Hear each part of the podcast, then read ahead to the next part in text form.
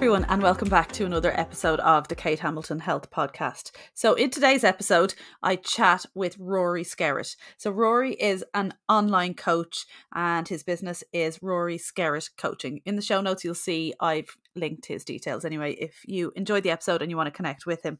Um, so Rory tells, we start off and we talk a little bit about his story, his background, his journey, and how he went from owning four gyms to becoming an online coach, kind of forcibly so, with when COVID hit, and how he had to close his and sell his gyms, and um is now working as an online coach, and what he's discovered from working with people online, that he was actually able to get better results with his clients from working with them online than he ever did on the gym floor.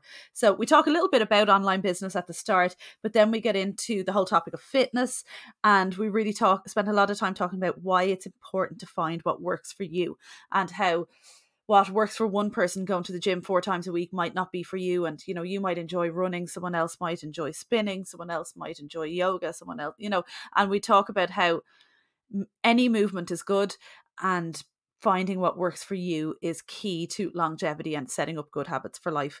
And then again, we talk about nutrition, fat loss, and he talks a good bit about his mortgage repayment scheme, which is, you know, kind of put equating kind of calorie balance to like a bank balance, and how if you have a goal, how long it's realistically going to take you to get there by putting your savings in each each month, or, you know, counting your calories for a certain amount of time.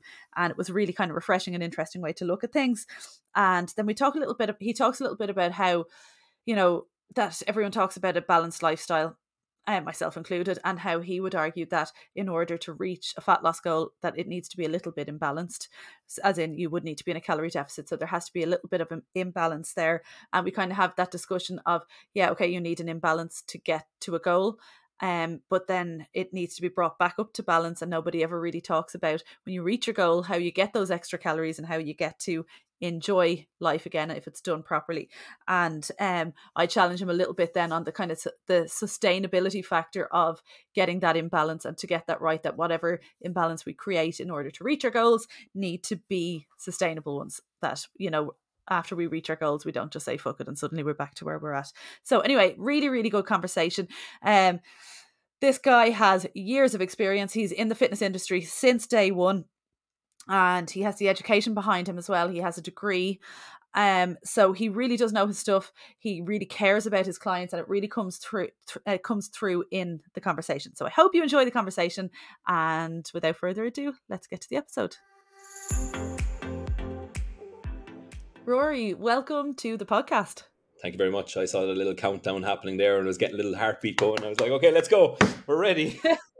The sweats have started. But, so whereabouts in the world are you right now? Uh, currently in Phuket in Thailand, um, which is a, a normal enough place to be if you're in, into fitness. But um, I travel a good bit. So like I'm based in Limerick in Ireland, and then Dubai here, Marbella. They'd be the four locations that I would spend most of the year in. Um, but yeah, a bit of a different one for an Irish lad sitting out in Thailand, but it's fine. Um, weather is nice and hot. It's thirty degrees, pissing down rain every two days. We're in wet season out here, and it's it's lovely. It's lovely. So is it really humid and like hard to breathe? And yeah yeah like you you literally go from like, so I wear glasses, so the minute I hop out, like I'm in my room right now, but the minute I hop out that door, straight away it's just foggy glasses. You have to clean everything, you're changing your shirt three times. Like it's it is like being in a sauna all the time. um it's difficult difficult for a pale Irishman to be out in this weather all yeah. the time. Yeah. And is it like to train in this weather, or are the like are the gyms over there air conditioned, or are they outdoor gyms where you're actually training a in mix, this humidity? A mix.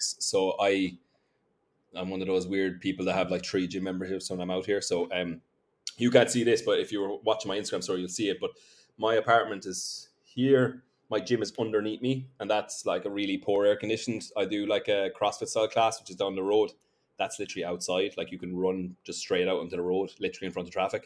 That's all outside. And then I have a gym membership that's twenty minutes away by bike, which is like one of the fanciest gyms I've ever been in. It's four floors, and the air conditioning is like being in a freezer. So you have a mix of everything. Um, but like in the warm up, like I, in the classes, the fitnessy class stuff. So you, they do CrossFit, but they're doing more boot camp stuff on the side. In the warm up, you might as well have hopped in a shower and you're done. You're taking your t-shirt off straight away. So it's it's one of those things that in the first week I was literally getting gassed just by the heat, and then you get used to the heat and it's fine. But your fitness level doesn't really matter once the, once that heat hits you, you're you're cooked. Yeah, interesting. Um, I suppose let's take it back a little bit. Let's learn a little bit about, if you tell us a little bit bit about you and your background, and I'm interested to learn about these different, you know, why you're tra- why you get to travel so much um for your work and stuff as well, and uh, because yeah anyway look, you tell us a bit about you and we'll go from there.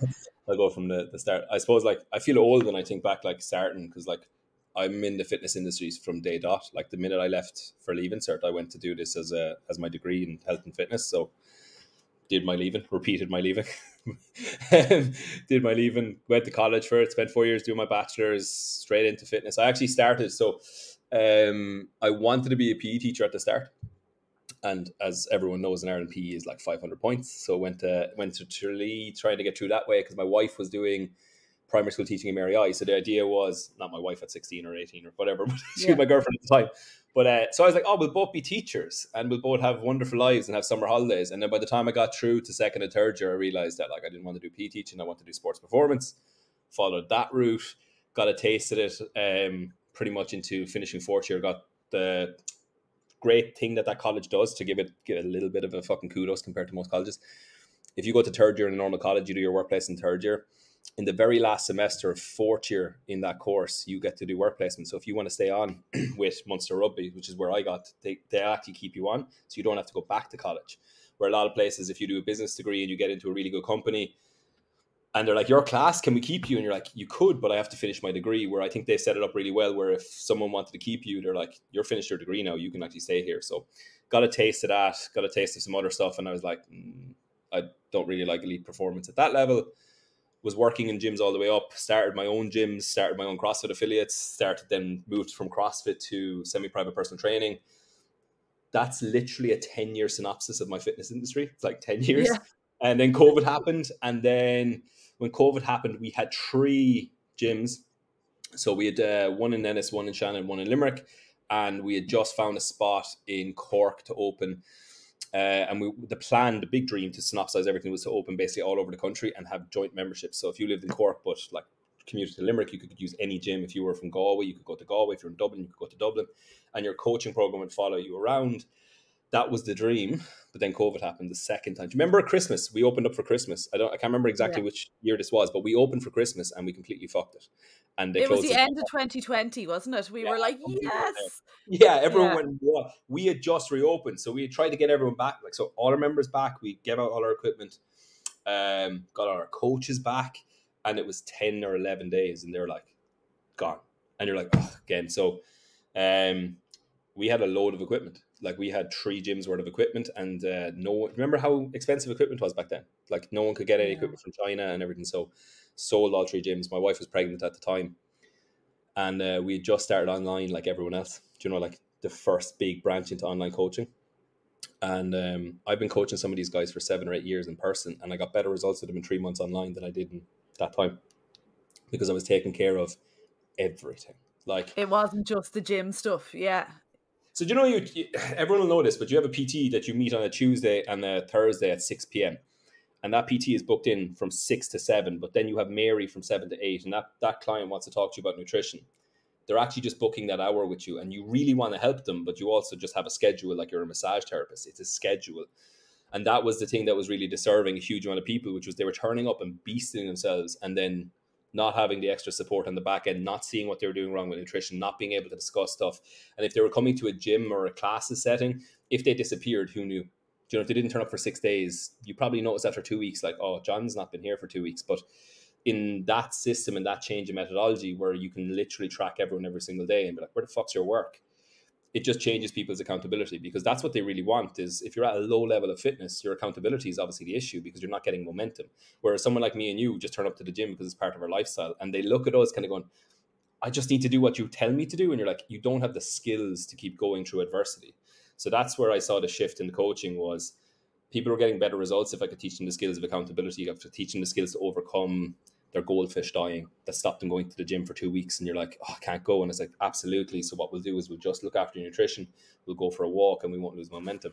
Having someone to talk to, because like when you're in the gym, you're beasting someone. You're like, this is this is an hour. I have an hour with you. We have to do the best we can. And that's where I am now. So that's all the way through COVID to now. Uh, in that time frame, set up my business in the U A E for obvious reasons. So for legitimate obvious reasons, um, tax purposes, if anyone doesn't know what the fuck I'm talking about. But um, so that means I can only spend a certain amount of days in Ireland. So this year I messed it up. I didn't spend enough time out in the early part of the year, so I'm out here. Um, my friend's out here, so um, he literally is the floor above me.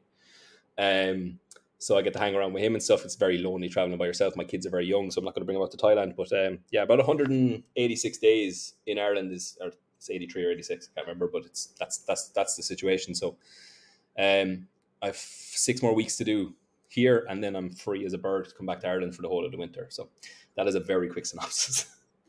Wow. And okay, there's so much there that I want to, to I know, yeah. So let's, just, let's just start. Let's just start a little bit then about, um, I was kind of going to wait and kind of do the whole parenting kind of conversation later, yeah. But that must be, just because we've kind of just, you've touched on it there.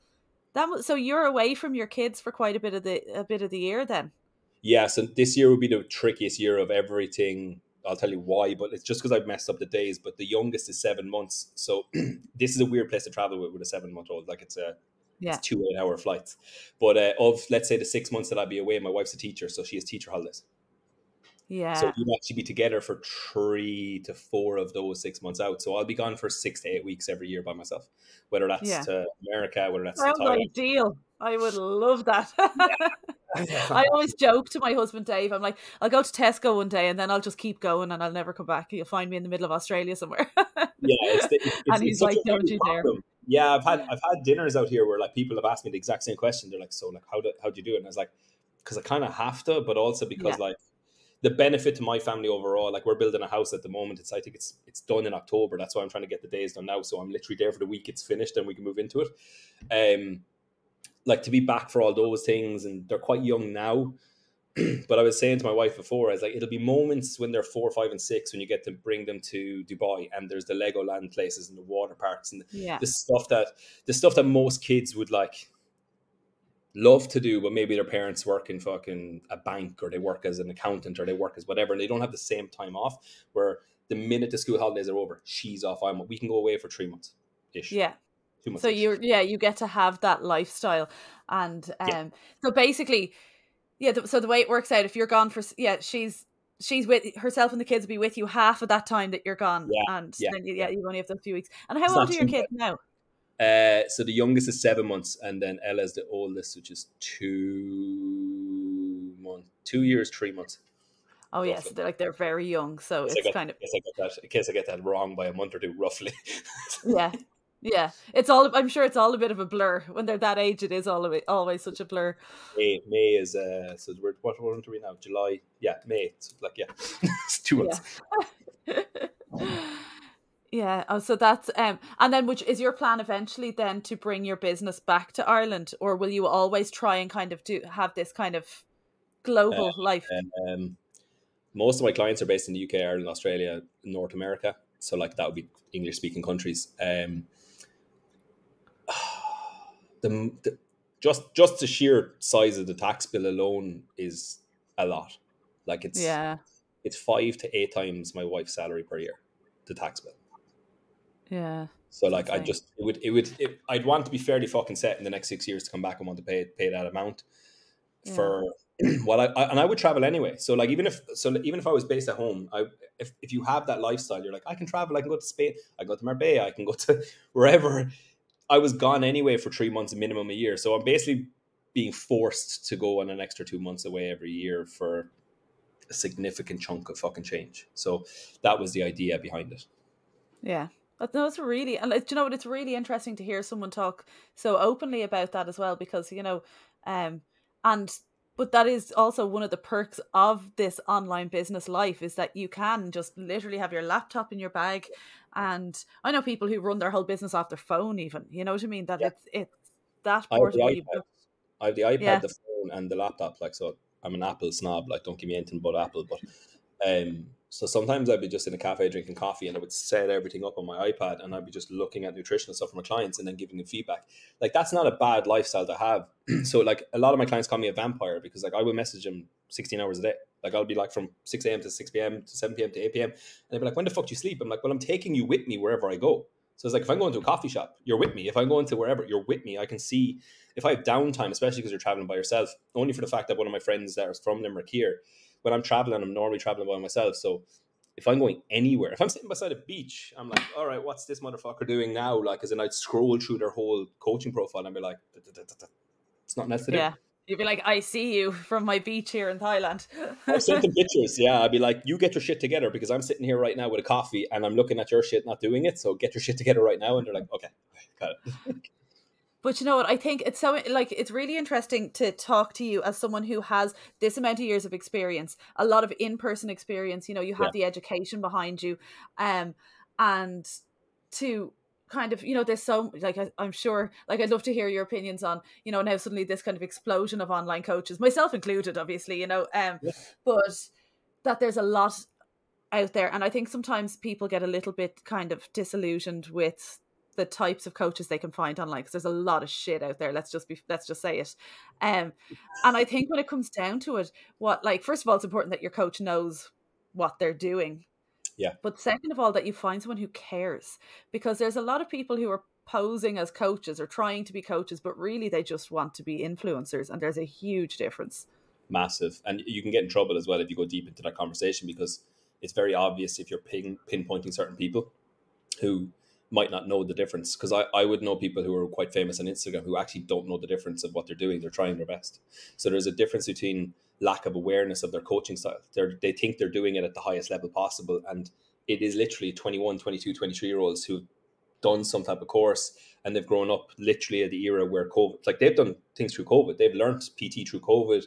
They've got a course. They've very good at managing their social media. Like there's, I don't know how many Irish lads, like literally Ireland has taken over with social media stuff where I, I'll say this bluntly, because like I'm I'm I'm not the most comedic person in the world. I'm not great at creating content that's viral. I'm not great. Like, you know, I even joined the Sean Casey social circle. I thought it was fantastic. He put together an unbelievable course for everyone to learn from. Like the guy literally has the fucking top tier genius idea of doing all that stuff. But a lot of it is going viral, and those guys are focusing more, and this sounds really harsh, but those guys are probably focusing more on the content than create, because it's so fucking high end. Like some of the stuff some of the guys create is so fucking fantastic, but then you see them like chilling out, having a great lifestyle. I'm like, for the hours I put in coaching, which is like a lot, like it's every day, seven days a week, I don't understand how how do you get to that level where you create that amount of content and that much stuff and and live on social media and then coach all those people, because they have more clients than I do. So it's it's tricky. Going back to, I think I think the more years, like if, if you had me as a P T nine years ago, eight years ago, seven years ago, six years ago, five years ago, you wouldn't have had the best version of me either. So like the version of me now is the best version of me that I've had. But if you had me two years ago as a coach, I wouldn't be as good as what I am now. So same with probably some of your clients, like people you've taught three years ago, if they had you now, would probably see a massive evolution in your own development in terms of your coaching style, what you've learned, who you've taught, like it just develops. So if you're judging a twenty-two-year-old, you're like, what the fuck were you like at twenty-two? If you're judging a twenty-four, what the fuck were you like at twenty-four? Probably not as good as you are now. Yeah. And I find it fascinating. I just think it's really fascinating to watch, because we, we're at just, this is all so new, this, you know, social media, building business yeah. kind of world that we're in. And these young people, and I think, and it's funny because like, I'm obviously in the social circle also, I find it fascinating to watch these twenty-two, twenty-three year olds, um, Sean included, yeah. and being like, and I, and I was speaking to Sean about this, I was like, the mindset, and I was talking to Troy uh, Sutton yeah. about this as well, to like, to be so young and to have that work ethic and that mindset yeah. at that age. Like I was a fucking asshole at that age. Oh, I said that. Like, I said that I said it to my friend before, is like people, if you knew me in college, if you knew me in school, if you knew me even early coaching, like I wasn't, a, I wasn't the nicest person. I was probably trying to find my own feet. And I, I say this openly in public, because like the person I was from twenty-seven, twenty-eight, twenty-nine, thirty got a lot better, but early twenties, like th- these lads are young, like they're young and they have their shit together. It's the, the evolution of the guys at the top one percent, like, like Troy, like Sean, it's very impressive. And I think if you're trying to judge them on the spectrum of like, what the fuck was I like at that age? They're, they're amazing at what they do. They're amazing at their mindset. Like they're way beyond where we probably were. Um, which is interesting because most people take inspiration from someone who's older, but I think you can take inspiration both ways. I think you can look at them and kind of go, well, that's the standard that you need to get, or that's the mindset you need to get, and you can take it with you. Age isn't, is no longer this metric that you have to respect someone because they're fucking fifty. You have to respect someone because they put the work in and they hustle and they've got the results, and those dudes have it. Like, yeah, they're and top, that's it. And like, you know, tier. They, like every twenty-something year, year old, they learn as they go as well, and, you know, develop their businesses in whatever direction that's going to go for them. And um, they're at a really good starting point for it. Like, let's be I fair. I was thinking, like, when they're thirty, like, when those dudes are thirty, I I, I can't wait to see the house they have. Like, do you know what I mean? It's gonna yeah. it's gonna shit on everyone else's houses or something. But like, it, it it's they're they can bring it wherever they want. Like, they can be yeah. as big as they want. And I kind of have that sense, and it regrets the wrong word, because like, I can't go back to twenty and create Instagram. I don't even think it was there when I was twenty, but um, the pathway for coaching was own a gym or get very, very good at P T and like charge a lot of money. There wasn't any thought process behind this. This is literally COVID happened. And there's that saying, which I'm probably going to butcher, but it's like, there's years where nothing happens and there's days where decades happens, where I think co- that COVID period exploded a whole industry that didn't exist. Yeah. Yeah. And I think that with the with all of these changes as well, you know, that a lot of people now realize that they can do their fitness on their own. It's a more affordable way to do, to, you know, to go on their journey. And like you said, actually more effective. Now, I when I was one-to-one PTing and I kind of made the transition to to online, there were clients that were like, I need someone in person, I'm not coming with you. And I'm like, that I totally understand that, mm-hmm. because there are some people who do, especially if you're at the beginning of your journey, where you do need someone in person to show you exactly what to do. And so some of my ladies just needed to have that appointment to show up to. They're like, I won't come here if you're not here waiting for me. Scheduling, yeah. Yeah. And so there's, I think there's still very much still that need. But then there's an awful lot of people that were paying a lot of money for in-person personal training that are like, do you know what? I've, I I know what, if someone tells me to do a bent over row or a, a barbell back squat, I, I know what to do. Yeah. Yeah. I just need the program. I, and and then it just that, like you said, that the fact, I find it a really interesting point that you said you're getting better results by working with people online, because like the, the training is, is just the tip of the iceberg. And like, I work with a lot of women who are either getting back into fitness from, you know, a very for, for like they haven't done anything for a long time. They've had kids, you know, they've got, you know, you know yourself yeah. that you end up being the least priority in, in everything. Once that, once a few kids are in, things, life gets busy. So there's people getting back into fitness after a long time, or people starting brand new. And um, I forget what I was going to say. Oh yeah. So, so like the, the training part, the, the gym part is not the most important part. It's like, right, let's have a look at your nutrition. Let's yeah. get, Let's tr- start getting a little bit, get the energy balance right. Let's get walking. Let's yeah. work on our mindset and get those daily, boring, everyday habits in place. We can add the training in as, the, you know, as things start to feel manageable. Yeah. And it's something I do a lot with, it's usually people who are at that level that you're talking about, is I hybrid model them. So I would tell them to find a P T who could, they could meet once every two weeks and run through my program with them. So if anyone was in a, a half and half situation, like, it's not a session they're going for. It's not that high intensity session. They're not look. They're literally going, I have uh, an interest in these six movements to make sure I'm doing them correctly. Now, a lot of gyms have good gym instructors who just don't want to be hoovering the floor, who if you ask them would be so fucking happy to be like, please let me show you. But at the same time, I'm like, look, go get a P T for two sessions a month, and anything you're doubly not sure of, bring them with you to the gym. Say, look, I'm doing these movements consistently. Can you make sure I'm doing these right? And they go, yeah, but I would do this. And I would record them and then record them again, then record them again, put them on CapCut, put them side by side and see that development. There's a place for all levels of fitness. And I think, so I do this a lot on Instagram D Ms where someone's like, I'm looking for a P T. And I'm like, are you looking for a P T or are you looking for coaching? And they're like, I don't know the difference. And I'm like, do you need this level of support and coaching in terms of nutritional behavior, da, da, da, da, or do you need someone to run through everything in the gym with you, schedule things, and it's gym based? And they're like, I think I need the lifestyle stuff as well as that. Then it's coaching. If you're like, I've never been to the gym, I don't know what a dumbbell or a barbell is, I don't even know how to take the fucking latch off a leg press. Like, I don't know, I don't know anything. I'm like, you should go to a P T first. And it says, and at that point then, and if it was someone like you that's still on the gym floor, I'd hybrid model them, which is just like, I'm going to do all your online coaching, but we're going to meet up once every fifteen to twenty-one days. And it's the hybrid model, which is I don't need to coach you every week, but I do need to see you every now and again to run through anything that we're having an issue with. So we'll schedule that for every Friday at five p.m. and boom. And they're probably in your gym. Do you know what I mean? So even for passing them, you're like, hey, you know, and that's a really good situation. Like I, back home, I was talking to two girls who were kind of stuck in the middle of wanting to get off the gym floor. And I was like, why not hybrid it? Because they had too many hours. And I was like, where you only teach that one, instead of tradition three times a week, you take those two hours and you online coach them and you meet them once a week and go through all of the issues. And that takes you off the gym floor a lot more, and it gives you the exact same financial income, but you're helping them yeah. move them up. So there's there's yeah. loads of different ways to do things, and you can go fully online, which I am. Like I went from fucking everything. I went from floor P T, CrossFit owner, like gym owner, semi-private, to like fully all the way through. And there's nothing wrong with any of the models. It's just how you deliver it to make sure that people are getting the best results. And I, I think my biggest pet peeve is, like, if I think someone needs P T, I'll just send them to P T. If I think someone needs a coach, like I said, like my friend is more sports performance and he's more male dominated. I've sent him like thirty clients in the last six months because the person P Ts me. I'm like, I know I could fix this, but I'm not actually going to give you the time that you need. So I actually have a dude who's fully amazing at this, and he'll send me back clients. He's like, ah, you're getting ready for a wedding? There you go. So you can build those relationships with people who will nurture each other. It's like, man, I found a perfect client for you. And I was like, I found a perfect client for you.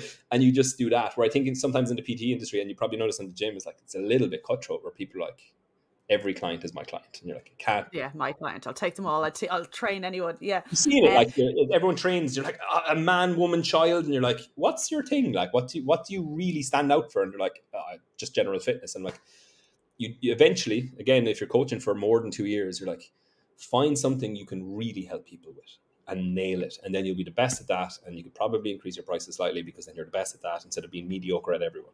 No one wants to be mediocre at everyone. Yeah, definitely. And I think that's a really good point that you made about the, like, the if if you have an online coach and you um you're like, I think I need a little a little bit of P T, actually just reaching out to the gym instructors yeah.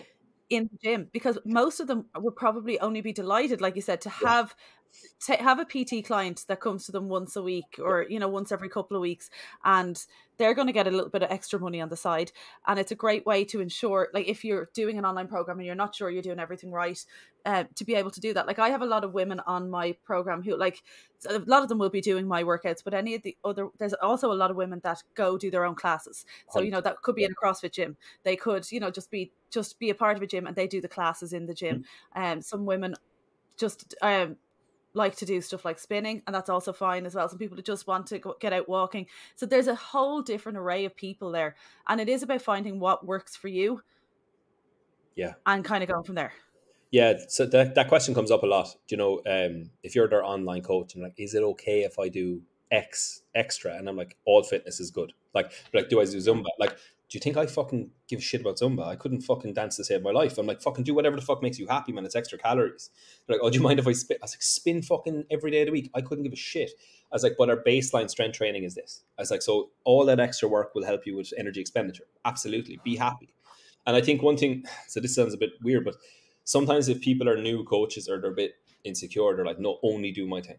Like, don't do CrossFit, it's shit. Or don't do spinning, it's shit. And just because I don't like Zumba, or just because I don't like spinning, or just because I don't like whatever. Um, I hate the fitness classes I'm doing out here in Thailand. Like, I hate them. They fucking, they drive, like, I literally want to cry every time I go, but I do them because it serves a purpose. But that's the big thing, is letting people find some joy in fitness instead of just being prescribed to, I'm the best thing you've ever seen since sliced bread, please follow everything I do. It doesn't work that way. You have to match everything to each individual as they talk to you. And that's, building the relationship with people is massive. Like, you can't just go, no, everyone must do exactly what I say. You have to listen to the person. Like, I've done spinning for eight years. It's the only thing I've stayed consistent with. I'm like, well, maybe you should keep doing that and we'll add in everything else. Yeah, that's it. Because you want to put habits in place that are going to last long term. And so that's it. When it, someone says to me, what should I be doing? What, I'm like, whatever you can continue to do. Yeah. And like, and that's it. And as you get going and you start on this journey, you kind of discover things about yourself, you discover things you enjoy, and you can add on to it as you go. What I would always say to people is, ideally what you want, you want to be doing some sort of resistance training. We want to keep the muscles strong. We want to keep the muscles yeah, healthy. As we get older, we want to stay mobile. You know, it's really important for just a functional, healthy life. You want to keep, do some sort of cardio to keep your heart healthy, and that's, and, and to help you feel good. But what, but that means so much, so different to everyone. So people are like, oh, you have, I have to do cardio. Do I have to start running? I'm like, no. And then I've other people that'll be like, oh, like, you know, I like running, but I've, I'm told it's bad for me. I'm like, if you like running, run. Like, I could think of nothing worse personally, but you know, if, like you said, if you like running, run. If you like spinning, spin. Yeah. Um, I like to go walking by myself to get away from my kids, to get away from everyone. Um, and it also kind of pairs up as my kind of mindfulness, my meditation, my alone time. And mm-hmm. I that's how I, I like to get out walking. Finding it tough with the kids being off for the summer, which I know a lot of my clients are struggling with too. And I'm like, look, we're doing what we're doing what we can. We'll get back to it as they get back into a routine. Um, but so like cardio can mean so much. But also, so it doesn't mean being on the Stairmaster for half an hour every day. It doesn't, you know, it's totally what you want to do. And then resistance training. Some people just really don't want to go to the gym. Home workouts are perfect. Some people don't want to work out at home. They want to go to classes. It doesn't matter, but we need to, whether you're using weights, whether you're using your body, we need to get that resistance to keep stimulating the muscles, I suppose. Yes. Well, th- there's something that I kind of approach this with, and I, I tell people up front, which is I couldn't give a shit what you do as long as we build momentum. So momentum is more important than optimal. So if someone like comes in with this like approach, like, well, what I do is optimal for the best body composition and you look sexy as fuck, right? And I go, great, fantastic. But they're not going to do it because they're going to resent it. So if you have a girl who's like, I love doing kettlebell classes with spinning and maybe I'll do one gym session a week. And this coach goes, I want you to do four weight sessions a week, push, pull, push, pull. And then like, you're going to walk low intensity, steady state cardio for ninety minutes. That's such a resistance change that you're going to literally throw them off. So the momentum is gone.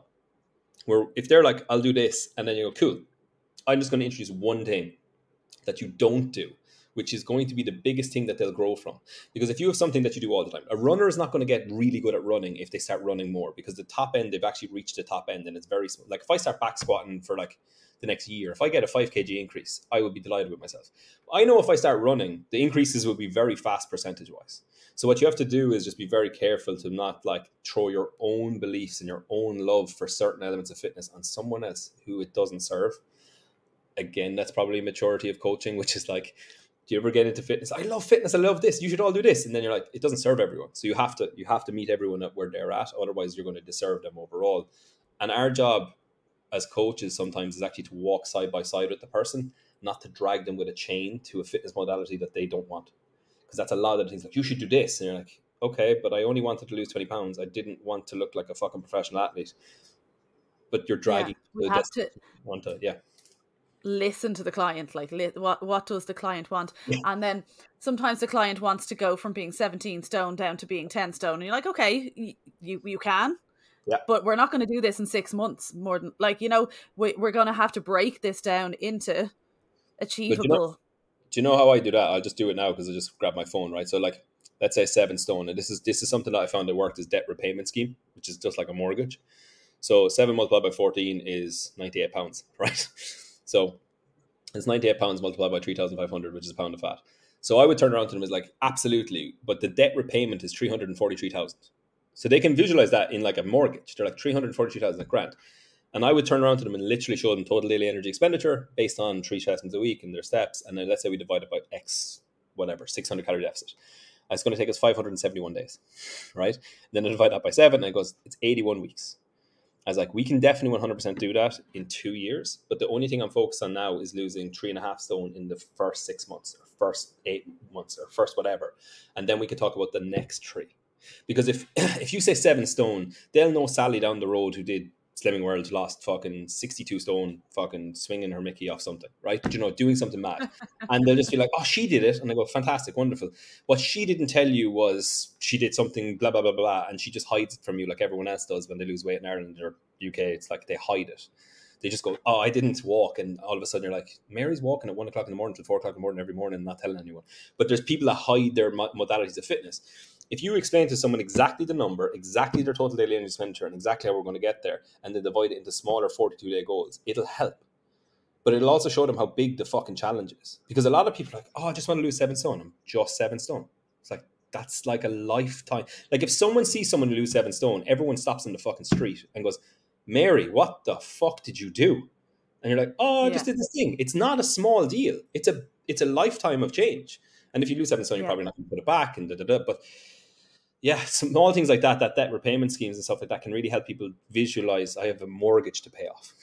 Like, but also in a good, yeah, but also in a good way, because I think some people who are like, I've so much weight to lose, I'm never going to get there. Yeah. You know, and then you can break it down and be like, I like that mortgage re- repayment scheme kind of way of looking at things. You can be like, no, you can get there. It's going to take time. It's going exactly. to take commitment. Yeah. But how quick has the past two years gone by? one hundred percent. And you've been on diet after diet after diet, and you're feeling more shit about yourself, more hopeless. I'm like, yeah. so what if it takes three years? But if you feel in control, if you're enjoying the process, if you're learning about yourself along the way, it's just so worth it. one hundred percent. And like, I robbed this quote from Alex Hormozy before. Um, I'll butcher it, but it's like, it costs you a million dollars every year not to not not to know how to make a million dollars. And the thing I say to people is like, if they get a bit anxious about seven stone taking whatever, like I've had clients lose seven stone in fucking ridiculous timeframes, and I've had them lose it in longer timeframes. But I would say it's like, you're thirty-eight now, let's say, and you've seven stone to lose, and let's say it takes you to your fortieth birthday. If you don't do it, and you don't do it at all, I said that's all of your forties and all of your fifties. Feeling uncomfortable and the exact same feelings you have now, but probably knowing that by the time you hit forty-eight, forty-nine, fifty, it's not going to happen. So you're going to live the rest of your life knowing that you could have done it if you just started. And now you've come to the defeatist attitude. It's like, oh, I wasted my time. It's like, I, I can't do it anymore. And this is the big thing, which is if you just compartmentalize it for people, which is like, let's say it took twenty months. And like, look, it's a twenty year mortgage. Every month is a year. You can pay back this number. And if you want to do it faster, what do you do? You go for more walks. It's like, what do you mean? It's like, all you do is just go for more walks. You can't save anymore. You've set a saving goal. You can't starve yourself. I said, but we can always do overtime at work. We can always just go for another fucking walk. We can always go for another spin class. We can always do more. I said, but we're stop. And this is a big thing, which kind of an food is actually a very enjoyable part of people's lives. And they've demonized it with weight loss. Like, food is bad. I'm like, no, the food you're eating is probably bad because you're eating a pizza and it's three thousand calories and you don't know how to eat. But all you have to do is enjoy the food you're eating. Stay with that for twenty years, create some physical activity that you're going to enjoy. And that's what's going to keep the weight off.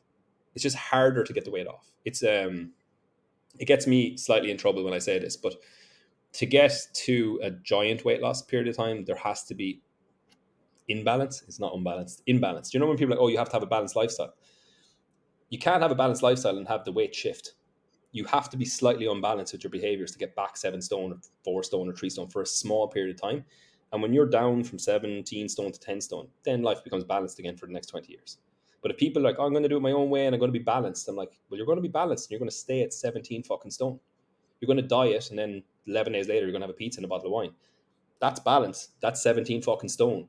You need to be slightly unbalanced, aggressive as you can, get to the weight you want, be happy, stay at that. No more calorie deficits. Your calories go up, which people don't fucking tell anyone. Do you ever, do you ever hear this? Like, oh, I'm always going to be in a calorie deficit. I was like, no, because you get those eight hundred calories you were saving and you don't have to pay the bank back. I was like, you no longer have any rent for your house and you get to have that. And like, oh, I never thought of that. And this is the thing, which is people are thinking it's always going to be miserable. It's not. It's going to be slightly unbalanced, slightly difficult for a slightly longer period of time than you probably want. And then life is going to be good again if you maintain it. And that's that's just the journey. If you can give people that at the start, no one gets disillusioned. And you probably stop people joining six-week fucking challenges and twelve-week challenges for aggressive behaviors. Do you know, like six weeks, lose fucking sixty pounds, stupid fucking shred or whatever someone wants to call it. So that's that's kind of my approach straight away. Even on the, the first call with someone, I go through all of that. Like, I'm very blunt. I'm like, just all of that. This is what we're doing. This is how we're doing it. Enjoy. And they're like, cool, I got it. At least I know. Yeah. And I think, though, as well, that imbalance that you talk about that's necessary. Like, I know most people are listening to this, they can't actually see, like, yeah. holding a pen horizontally, and that you don't want the imbalance to be so much so like this that it's not sustainable. And they do it for a week or two. They feel great. They drop loads and then they can't sustain it. Something happens. They go out for a night out or something. So you want just a slight imbalance yeah. that it feels doable, it's that you can still go out with your friends. Yeah. You can still have an ice cream with your kids. You yes. can still, you know, do these things. But it's like, okay, I'm being accountable. I'm tracking what I'm having. Yeah. And I'm, I'm organizing my week in a way that I can stay in that slight little imbalance. Because I think, like, I think what you're saying is very true. You know, that we go in, like, people don't really talk about that. Yeah, you get those calories back, you know, that you're in this calorie deficit. Then you get to, when you get to maintenance, yeah. you get to eat more again. Yeah. But I think it has to be done sustainably. Otherwise, if people are like, okay, look, two months, if I restrict now and I, I'll get to ten stone, they get to ten stone. Yeah, yeah, they bounce back. And then they're like, and but then they have, if they haven't done the mindset work, the habit work, they they won't, like, that maintenance will just slip back into old habits. And how many people, like, how many Marys down the road have you met who've lost ten, ten stone or seven stone with Slimming World or with um, another one, Motivation, where people lose serious amounts of weight with? Yeah, how I suppose... many of them? How many of them keep it off? Now, I know there are some people, but in general, most people end up having to go back. They end up back where they started. So it's to that, like, on the way back to maintenance, that work needs to be done where it's like, okay, this is how you're going to keep it. Yeah. I suppose three points. One of the things about the aggressive behavior is more of a mindset shift, which is aggressive physical behavior, because nutri- I don't like to slash people's calories. More than five hundred calories in their uh, total daily energy expenditure is too much. So even if it's down to the fact that, like, they have two thousand one hundred calories as their maintenance, even with physical activity, we'll only go to sixteen hundred. Like, it's a big red flag for me to see someone slash, like, like aggressively slash. Um, the second thing, I suppose, is, like, I follow a principle, like, uh, did you ever see Alan Aragon's uh, nutritional pyramid? It's a circle with a pyramid in the middle of it. So the circle behind the nutritional system is sustainability is the circle. You can't have the pyramid inside of it if it's not sustainable, because none of it works. Then it goes calories, macros, nutritional timing, or calories, macros, nutritional timing, extras. It's two other extras.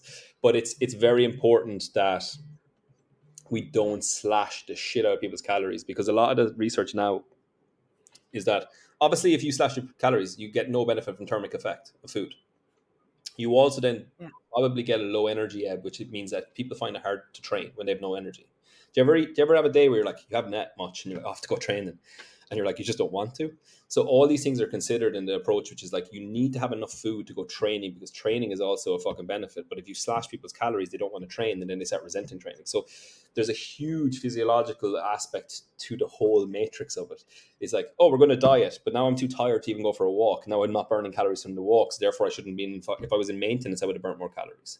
So this is, and then you have to meet the individual as well. So if you have a male who's one hundred twenty kilograms and you have a female who's seventy kilograms, their calories are going to be so different.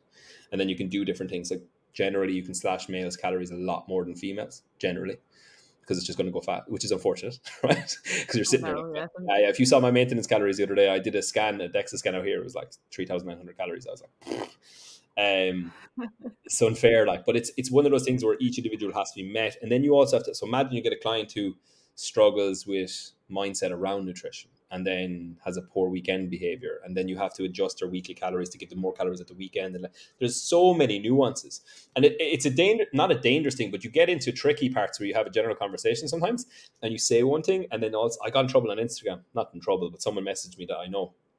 Um, I talked about this calorie basket, so I'll talk about it here. Get me in more trouble publicly. So I, I, I, I said this thing, which is sometimes a lot of my clients have difficulty with the guilt association with chocolate. Do you ever have a client who eats three bars of chocolate and then comes back the next day and says, I feel like a complete idiot, or I can, like, mostly it's yeah. like I feel like a dickhead? So I had this system in place where um, whatever their calories were for the total week or the total day, we take two hundred calories off, put fourteen twirls into a basket. And you might not want a twirl today, you might not want one tomorrow, but let's say on Sunday you want four. We've already accounted for them. So, like, if you want to eat four and next day eat four and the next eat four, we've already taken those calories off.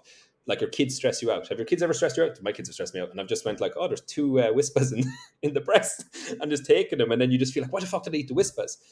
That approach where we actually manage that calorie basket, giving them fourteen hundred calories of chocolate, and it goes from uh, Friday to Friday, not Monday to Sunday, because most bad things happen Friday, Saturday, Sunday. So Friday yeah. to Friday. Um, They're all just nuances around nutritional behaviors. They're all nuances around behaviors to help people. But that might not work for ten or eleven of my clients who have eating disorders from previous life, where they would eat all fourteen bars on a Wednesday. So you can't give that to them. So this is where the nuances is. I'm talking about horses, right? ninety horses, but I have ten zebras. And they, like, I have actually ten zebras over here who can't do that. And that's where the more people you coach, the more you can't, kind of can't say everything as blasé as, like, this is a general. You have to literally work with each individual and kind of go, we can't do that. Like, we just can't, because it's not going to go well for their mindset in the next ten years. Does that make sense? Yeah, that really does. And I think, like, because I work with people kind of in a group setting, so through mm. group, group coaching. So obviously there's going to be, like, you know, week to week, like like this yeah. is what we're focusing on, and it's it you know it's it's a program to suit everyone. But what's important there is the check-ins. So yes. like, you know, when you're checking in with a client, and a client is like, I can't have this in the house, or I can't, you know, I... Uh, like, you know, if you if I would give people the advice, yeah, just say if people love to have chocolate. I love to have, I have chocolate every day. I love it. I will have two little Freddo bars with my cup yes. of tea every evening. Yeah. Some evenings, you know, if it's the wrong time of the month, or if, you know, like that, if my kids are stressing me out, if I'm tired, especially yeah. if I'm tired, if I'm sleep deprived, I could yeah. have three or four of them sometimes. Yeah. That's three or four. And like people have clients have come to me and said in a check-in, oh, I've failed. I had, I had four chocolate bars. That's what like, I'm saying. Yeah. four hundred, that's four hundred calories is all it is. Yeah. You know what I mean? You could, like, it's not, it's that not that big a deal. And that's what that basket was designed for, was exactly the yeah. same thing, which was, so that failure then carried to tomorrow, didn't it? It, it, it they, they didn't get yeah. momentum or motivation to be good tomorrow because I'm such a dickhead. So I failed, I had chocolate. And I'm like, you didn't fail. We already planned for fourteen of these. You had four, you have ten left.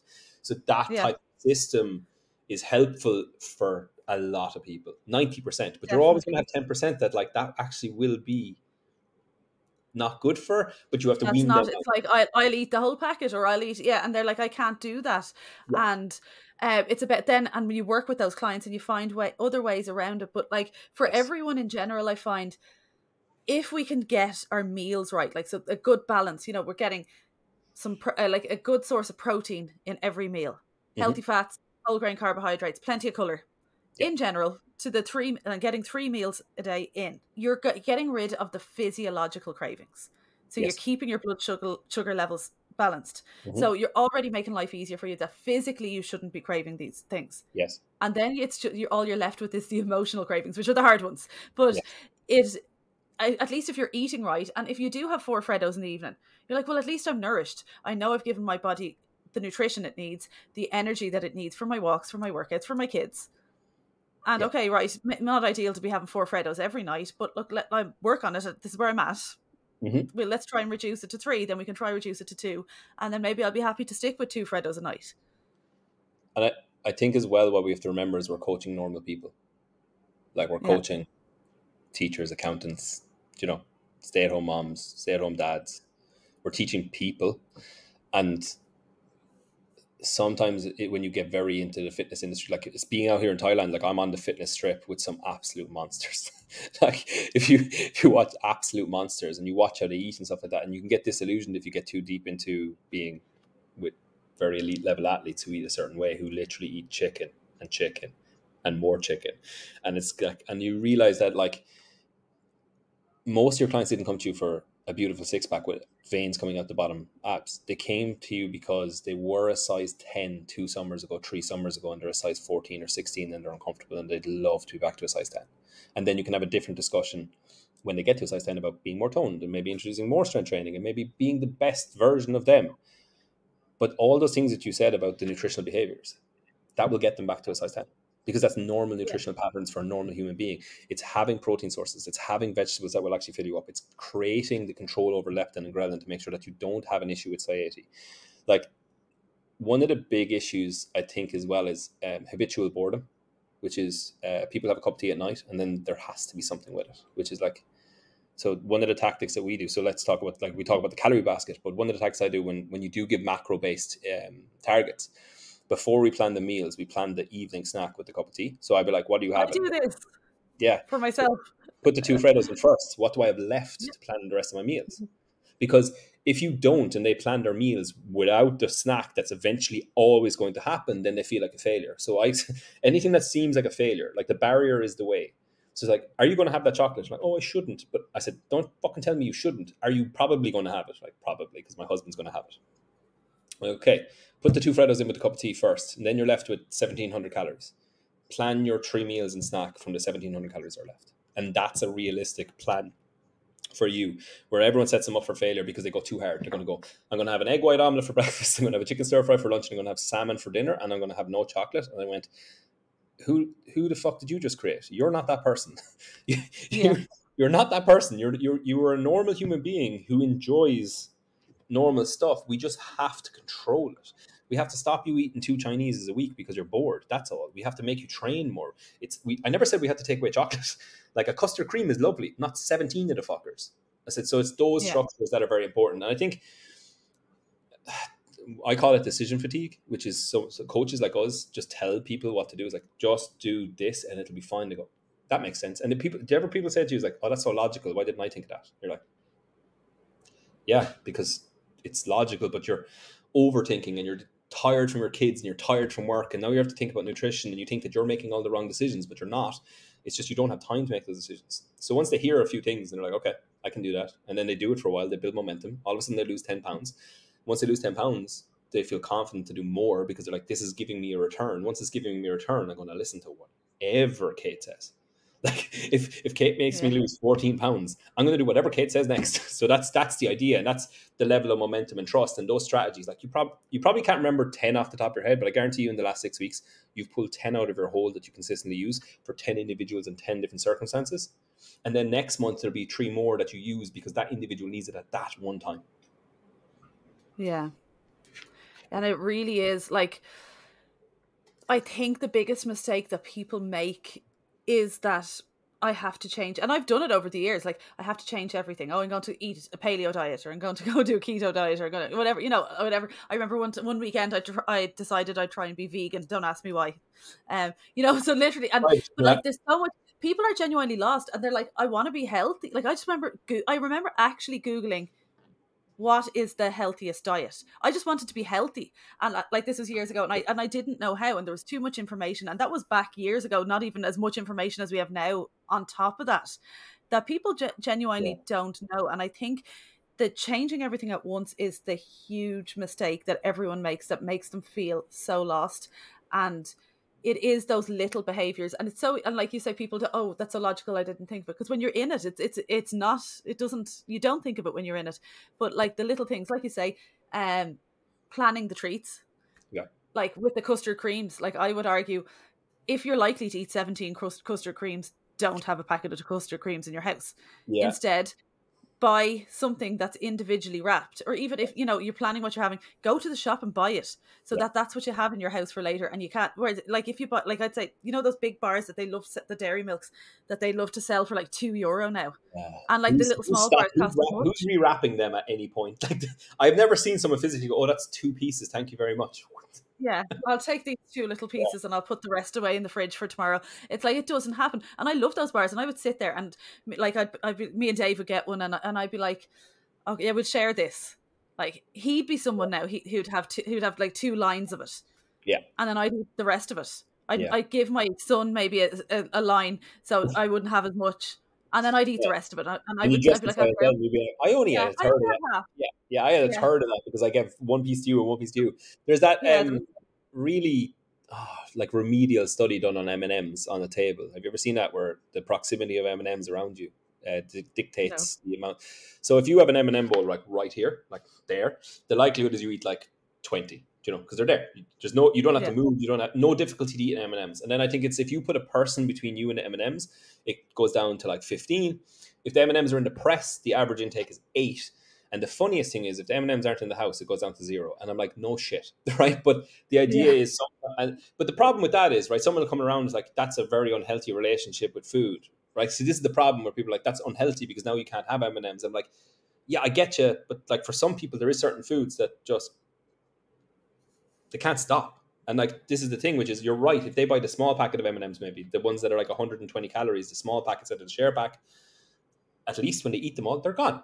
So they're gone. Yeah. And that stops you eating seventeen custard creams. It stops you eating whatever else comes in massive packets, a whole packet of Oreos or whatever it is. It just yeah, stops. Like the big bags of Doritos. You know, you buy oh, the yeah. big bag. Yeah. Like yeah. anyone's going to finish Ingles. them. Like you're watching a movie. Ingles is a big, you have a big bag of Doritos. There's nothing wrong with you. Like, you know, no. if there's a big bag of Doritos in front of you and you're watching a movie and you're having a beer or you're yeah. having a Coke or whatever, like you're going to fucking, you're going to eat them. Like it's, there's nothing wrong with you. So it is just getting those strategies in place. Like, and I find like, you know, I go through phases of when I'm kind of tracking more religiously than not, you know, but if, if I'm tracking my macros and I'm like, okay, I want to hit one hundred forty grams of protein a day, I might have to swap my Freddos out for a Fulfil bar. Now it kills me because the Fulfil bars are so expensive, but and I, but then they're lovely, and I'm more satisfied with a Fulfil bar because it lasts for ages, and I could even break it in half and have one with a cup of tea early in the day and the other the cup of tea later in the day, which is a great tip for anyone listening who is trying to get the protein levels up.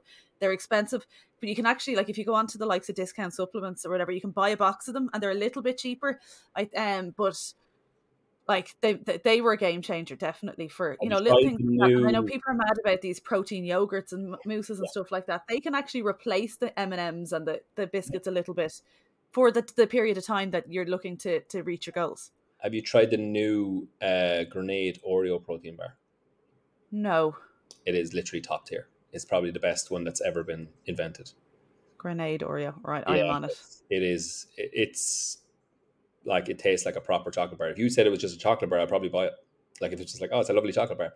Um, Fulfil's lovely. Like, as in, there's nothing wrong with them, but the prices have just, for some reason, have just gone up and up and up. Like, I've seen them in, I've seen them in shops, like, for three or fifty, four euro. And I'm like, mm, and I mm. think they're getting smaller. They're not as big as they were. I can't remember the size of them. I just feel like they used, to, yeah. they used to be like really. I feel like they've shrunk slightly. Could have. You know, the way they always fucking do this to us. But like, yeah. I think with, with the protein bars, like what I'll always say to my clients is, to it's important to remember these are not instead of meals. They are no. your treats. Yeah. And they're they can be a useful treat, because I think that they don't, like, I'll have a protein bar and I'm not looking for a second one. Well, the disadvantage Whereas, is like, for someone like me and you. Like, if, if if you compare my calories to your calories and we were going for snacks, I can have a protein bar and the yogurt and probably strawberries, and you're stuck with your protein bar. So it's not always equivalent for me and you, because like yeah. I, my calories would be like way above yours. And then all of a sudden, like, you're just like, my snack is this. And and I think that's something. But also that- your protein requirements are higher. So that, yes, you have get more calories, but then yeah. you have to put more work into actually hitting the protein target that you want to hit. So it's all relative, really. Yeah. Which is not that hard, as in, like, I have a lot, like, every week clients are like, how do I hit my protein targets or whatever? And I'm like, I post all, everything I eat on Instagram every day, everything. Like, if it's fucking water, drinks, everything, because I just want to show people what, I, obviously I'm out here and I'm eating like a little monk, like I'm just eating chicken and eggs and fucking everything weird. But um, it's not that hard.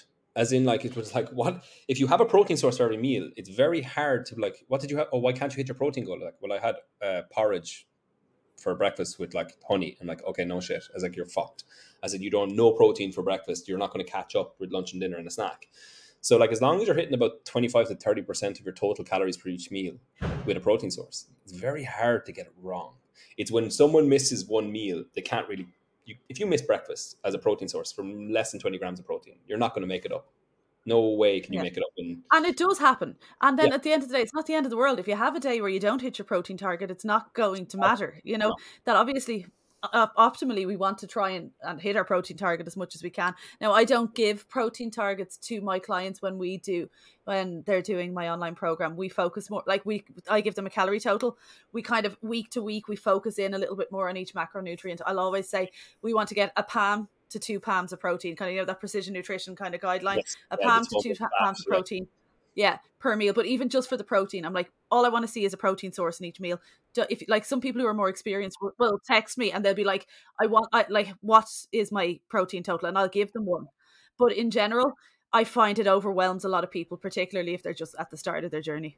It can do, yeah. So for us, I'll, I'd be I'd be a little bit more um probably like an over-the-top coach in terms of detail. Like if you if you literally text one of my clients, like the amount of fucking detail he gives us. But I go, I just say, look, the only thing that counts for me, I don't care about the other macronutrients, is um your total calories thirty percent or above. I said, whatever you do, thirty percent is the minimum. You can fucking bring it as high as you want. Everything else doesn't matter.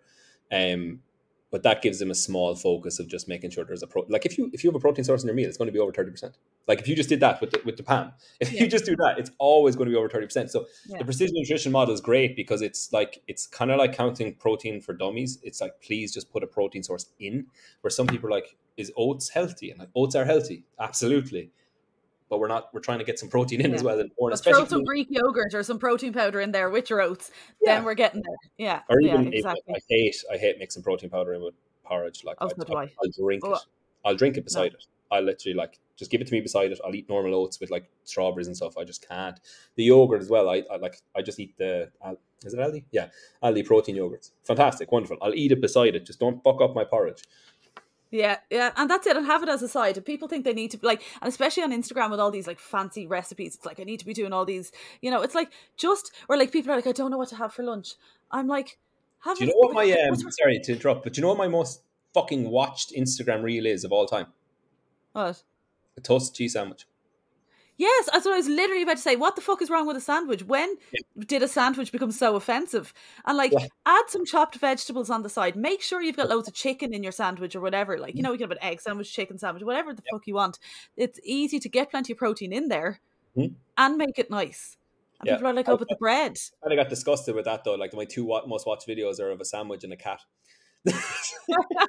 And the effort that you put into other videos, like oh, yeah, yeah literally like the knowledge that's in some of the videos, and I'm like a sandwich and a fucking cat up a stairs. That's my two most watched videos. Yeah, but I think it shows how people are looking for things to for simplicity mm. and how that everything, like, it's great that we have access to so much information, but that it's too much information. It's like, what the, where do I start? What do I do? What, like, is my porridge okay to have? Like, how do I add more protein into my diet? It's like, it's these practical things that people really need help with. And well, I give so a, a bit of a, a bit of a tip for what I do with clients starting. So like, this would be valuable for general people, but when you're starting off with anything, if, if I said to you, you're going to have the same three breakfasts, three lunches and three dinners for their first two weeks, and you can do whatever you want on Sunday. Um, would that be reasonable? Because if I said to you, you're going to have eggs only twice a week, you'd be like, absolutely. You're going to have a B L T for breakfast with a slim bagel twice a week. You'd be like, cool. And you're going to have a smoothie with fucking yogurt in it instead of a protein powder mix. And you're like, okay, that doesn't sound that bad for breakfast. So, because you're only repeating the same meal twice. And then yeah. you do the same for lunch, chicken, whatever, toasted cheese sandwich, and then salmon, chicken, lamb, pork, whatever for dinner. That's how simple it has to be at the start before you get your skill level up. So when people start, they get overwhelmed because they're like, there's thousands of recipes. Like if I take um uh the two Instagram pages, so Aussie Fit Food Guy and Sean Casey's page, like serious recipes, yeah. two dudes that just bang out like top level recipes. If I tried to fucking sit down and make every, and he, I, I remember Sean's uh, reel about this, which is just like, you save every recipe and you don't make them. But it's like, if you try and get people to make all these fancy recipes all the time, it's too much effort, and then they go, fuck this, I'm just going to go to McDonald's. Where if I say to you, like, these two first, and then replace one of the meals every week, and then all of a sudden you have your own library of meals. So this is what yeah. people need to do. And like for the last ten years, you've probably cooked some of the same dinners every month for the last ten years. Like they're just go-tos for your family and everything. It's just like, I say spaghetti all the time to people and people like nod their head, but do you know what I mean? You've cooked some type of dinner or breakfast every month for a year. You just haven't figured out that that could be repeatable every Monday or every Wednesday. And that would fix your nutritional protocols pretty quickly if you figured out what's the one meal that's actually like seventeen thousand calories that I'm doing every month that's not serving me. What are the meals that are serving me? And once you just do elimination of those bad ones and replace them with good ones, your nutrition is pretty much fixed forever. Yeah, exactly. And that's that's literally how my household lives now. Like I would have probably about the same ten to twelve dinners on mm-hmm. rotate all the time, because like, and any of the parents listening will know will know what this feels like, trying to find kid food that your kids will eat, trying to find foods that your husband will eat, you know, trying yeah. to get so that you only, like, you don't want to be cooking different dinners for everyone. You want to be putting these healthy habits in for your whole family. Yeah. So like I'll have a bolognese, yeah. I'll have a korma, I'll do yeah. an enchilada recipe, yeah. I'll do, you know, some sort of turkey burgers or beef burgers with homemade chips and a salad. You know what I mean? Yeah. Like th- they're all basic stuff. I'd have a really busy day where I bring in the kids swimming and I have literally half an hour to cook a dinner. We have fish fingers, baby potatoes, frozen vegetables. What the fuck is wrong with that? You know what I mean? Sounds nice when I'm out in Thailand and I can't get any of those meals. Yeah, you know, if you go and be like, I love some fish fingers. Now. I love a fish finger right now. Like, yeah. I wouldn't want yeah. one if I was like, at home. Now, obviously, eating fish fingers every day maybe isn't ideal, yeah. but like, you know, that you're, get, you're getting that on rotate. And then like I would have the same breakfast and the same lunch every day. For breakfast, to get my protein in, I ha- I do like the protein overnight Weetabix, you know, the Weetabix mixed with protein yeah, powder, a yeah, bit of milk yeah. at the bottom for the base, yes. Greek yogurt, fruit. So I'm getting like a bit of colour in there, getting plenty of protein in, and it fills me till lunchtime. That's lunchtime tasty. Then I'll have like scrambled eggs on toast or a sandwich or something, uh, some chopped vegetables, like some chopped carrots or cucumber on the side, because I just don't want it in my sandwich. I like to have my sandwich. Yeah, separate. And yeah. then I'll have my bits of vegetables on the side. If I feel, some days yeah. I don't. It depends. Are you, you know, the person that separates their like uh, their meat and then their veg, and then you don't mix them together? You take a piece each. Oh or yeah, I'll eat my vegetables first to get them yeah. out. out of the way, then yeah. I'll eat the meat, and I'll save the carbs till last because they're my favorite. So I'll do it that way. But then I'll always have like overnight oats I'll have for a lunch dessert, because I'm someone who loves to have something sweet yeah at, like after my meal. So I've, instead of having like chocolate, because I find if I have chocolate early in the day, it'll spiral and I will um, want it all day long. So yeah. instead I have the, the overnight oats really kind of fills me, but it also kind of gives me that carb craving and that energy that I need. And I feel like, so lunch is like a big event for me. Like I have like literally like my two courses and I love it. And then yeah. we have dinner and then we have the Freddos in the evening. And But you have that skill. So when you when you talk about that behavior and the way that you're able to list it off, right? This is the, the big thing to bring it back to a full circle. When I talked about decision fatigue, you've got rid of that. So you have a busy lifestyle, you have kids, and you're working on the gym floor and you're doing podcasts, you're doing everything. You've created a skill of getting rid of decision fatigue and having a rotation of food. And you figured it out for yourself. And that's one of the things that people don't have when they come into coaching, which is, like you said, they Google what's a healthy diet or how do I lose fucking ten stone in ten days? And they're just doing every mad thing possible and it's not sustainable. Where what you've done is you've listed out the ten meals, twenty meals that you're going to probably have for the next five years. Yeah. And I, like you might come across an interesting one and add it in. And that's the great thing when you start with a coach or you get, you know, you go to Sean Casey's page, which everyone should check out for his, re- his recipes are great and they're simple and they're quick, you know, but that's, You, you'd be like, oh, I think I'd like to try that bur- that burrito recipe or something. And then yeah, maybe it works out well, everyone loves it.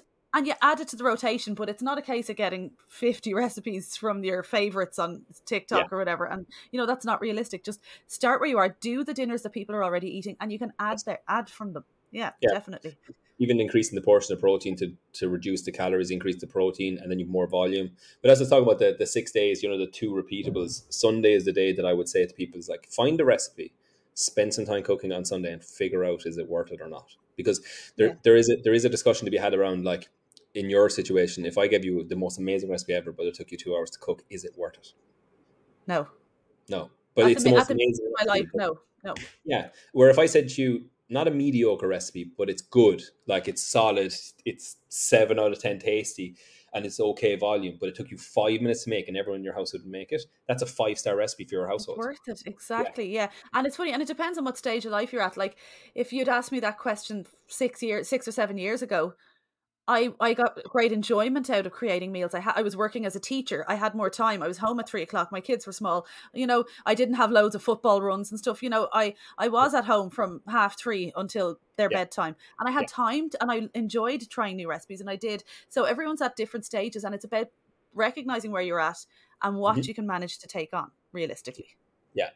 And that's, that's a lot of, that's just like from your experience coaching a load of people, from mine coaching a lot of people, just to relay that message to each individual where they're at. When I'm talking to a twenty-two-year-old, they have time and I nail them. When I'm talking to a thirty-four-year-old who's four kids, you have to give them a little bit of rope. You're like, I get it. It's going to be more difficult. You have barriers. So you have to give everyone a little bit different of a of a punishment to be like, you need to get your shit together or you're doing the best you can. Yeah. And the best you can still will get you results, you know, if you're willing to. It'll get you somewhere. It might not, it might not get you like on an Olympia stage, but you'll be better than where you were six months ago. And you might even be back to where you were three years ago. Yeah, definitely. All right. Great place to finish. Before we finish up, one last question. So what does the word health mean to you? I suppose the word health for me is it's like a threefold thing where I would look at it nearly as a socioeconomic stuff, but relationships, physical health, and then mental well-being. And the way I would characterize it is that if you look after your physical health, your normally your relationships and your mental health will be looked after as well. So if you characterize everything as like, you need to be healthy in your relationships, healthy in your mind and healthy in your body all at the same time. And I think it starts fundamentally from what you do physically. And then it comes from your nutrition and then it comes from your thought processes. So for me, health is about pretty much optimizing all levels of your lifestyle, business, relationships, friendships, training. Everything that you can kind of work on, you should work on. But it, for me, it starts from physical activity. Then it goes to nutrition. Then it goes to relationships. And then lastly, your mind is going to be looked after because you have a partner. If your relationship is happy, your day is normally happy. If your kids are happy, your day is normally happy. If your boss is not at you, your day is normally happy. Those relationships won't fuck up your mind. And then if you look after your body, you're physically fit, you're not going to fuck up someone else's mind. So it's a, it's a spectrum of health for me. That's a really good answer. And also a really good way to emphasize to people that, especially any busy mums listening, that it's not selfish to take time for you. In in fact, well, it's, it's kind of awesome. The central part of every of taking care of everybody else. Yeah, yeah. You're going to give yeah. a worse version of yourself in five years' time to your kids, your partner, and everything that you do if you're not looking after yourself. And I, I say that in a very selfish way, but Like, if you're deteriorating at the level that everyone needs you, you're going to give them a shit version of you in five years. So then what are you serving them for? Because the version of you is awesome now, and then you burn out, and then the version of you resents them later. That's not going to be a version of you you enjoy either. Yeah. Yeah. No, I agree. All right. So if anyone wants to reach out to you, um, is interested in coaching, or where, where will they find you? Instagram, mostly. I'm on every platform, but Instagram mostly. Um, I should take some heed on doing the other platforms, but uh, Rory Skerritt Coaching on Instagram is normally where you will find me. Brilliant. Rory, thank you so much for coming on and chatting today. I enjoyed it. Really thank enjoyed you very it. much. Thanks. Thank you so much for listening, and I really hope that you enjoyed the episode and you got as much out of it as I did. So before I finish up, I just want to say a few quick words on my eight-week Nourish, Move, and Shine program. So the Nourish, Move, and Shine program is group coaching specifically designed for busy ladies. So busy mums, busy professionals, a mix of both. Um, with individual check-ins each week, it has all the perks of the one-to-one coaching with the support and atmosphere and community of the group coaching. So it really is win-win. Um, so I'm a busy working mum of three myself. So I know the challenges that you face. I know how difficult it can be to make time for yourself. Sometimes it can feel impossible. So um, I do get it. Um, it is suitable for anyone who wants to make healthy changes to their lives. So anyone from beginners to people looking for a reset and a re- refocus. It's not a restrictive diet. You won't get a meal plan. I don't believe in meal plans. And it's about making small changes gradually to build the foundations for lasting change. So what's included? Personalized calories and hand portions, food lists, step goals, at-home or gym-based workouts, whichever you prefer. You'll have four work- workout programs to choose from. Mindset work, which is a huge, important part of the program, which I think sets it apart from a lot of programs out there. Um, you will have app access. You'll be in a WhatsApp group for support, which is always a fantastic resource and um, great community. One-to-one support through email and WhatsApp. So you'll have access to me one-to-one on WhatsApp and um, and email as well. Fun challenges throughout the eight weeks, measurements and progress checks every four weeks. So we don't take our weight or measurements or photos every week. We do it every four weeks because who has time to be doing it every week? And I don't think that it's particularly beneficial to be doing it every single week. But you will have your weekly check-in form to fill out, and you will hear back from me individually every week. So there is no hiding from me. Uh, there's no hiding in this program, but you will always be met, met with kindness, understanding, and never judgment. I don't take that drill sergeant approach, but I'm very much kind of solution orientated and will help guide you for the week ahead to overcome whatever go- obstacles you're facing to reach your goals. So if you're interested, contact me on any of my social media, um, Instagram, TikTok, Facebook, Kate Hamilton Health. There's a link in the bio of each of those pages as well where you can actually sign up, and um, you can also do so on my website, which is kate hamilton health dot com. So it runs every eight weeks throughout the year. So then as I'm recording this, we are going into the current one on the tenth of July, but there will also be a program starting early September and again in late October. So there'll be there'll be two more programs after the, so there'll be July, September, and end of October will be the last for this year, and we will have more in the new year then again also.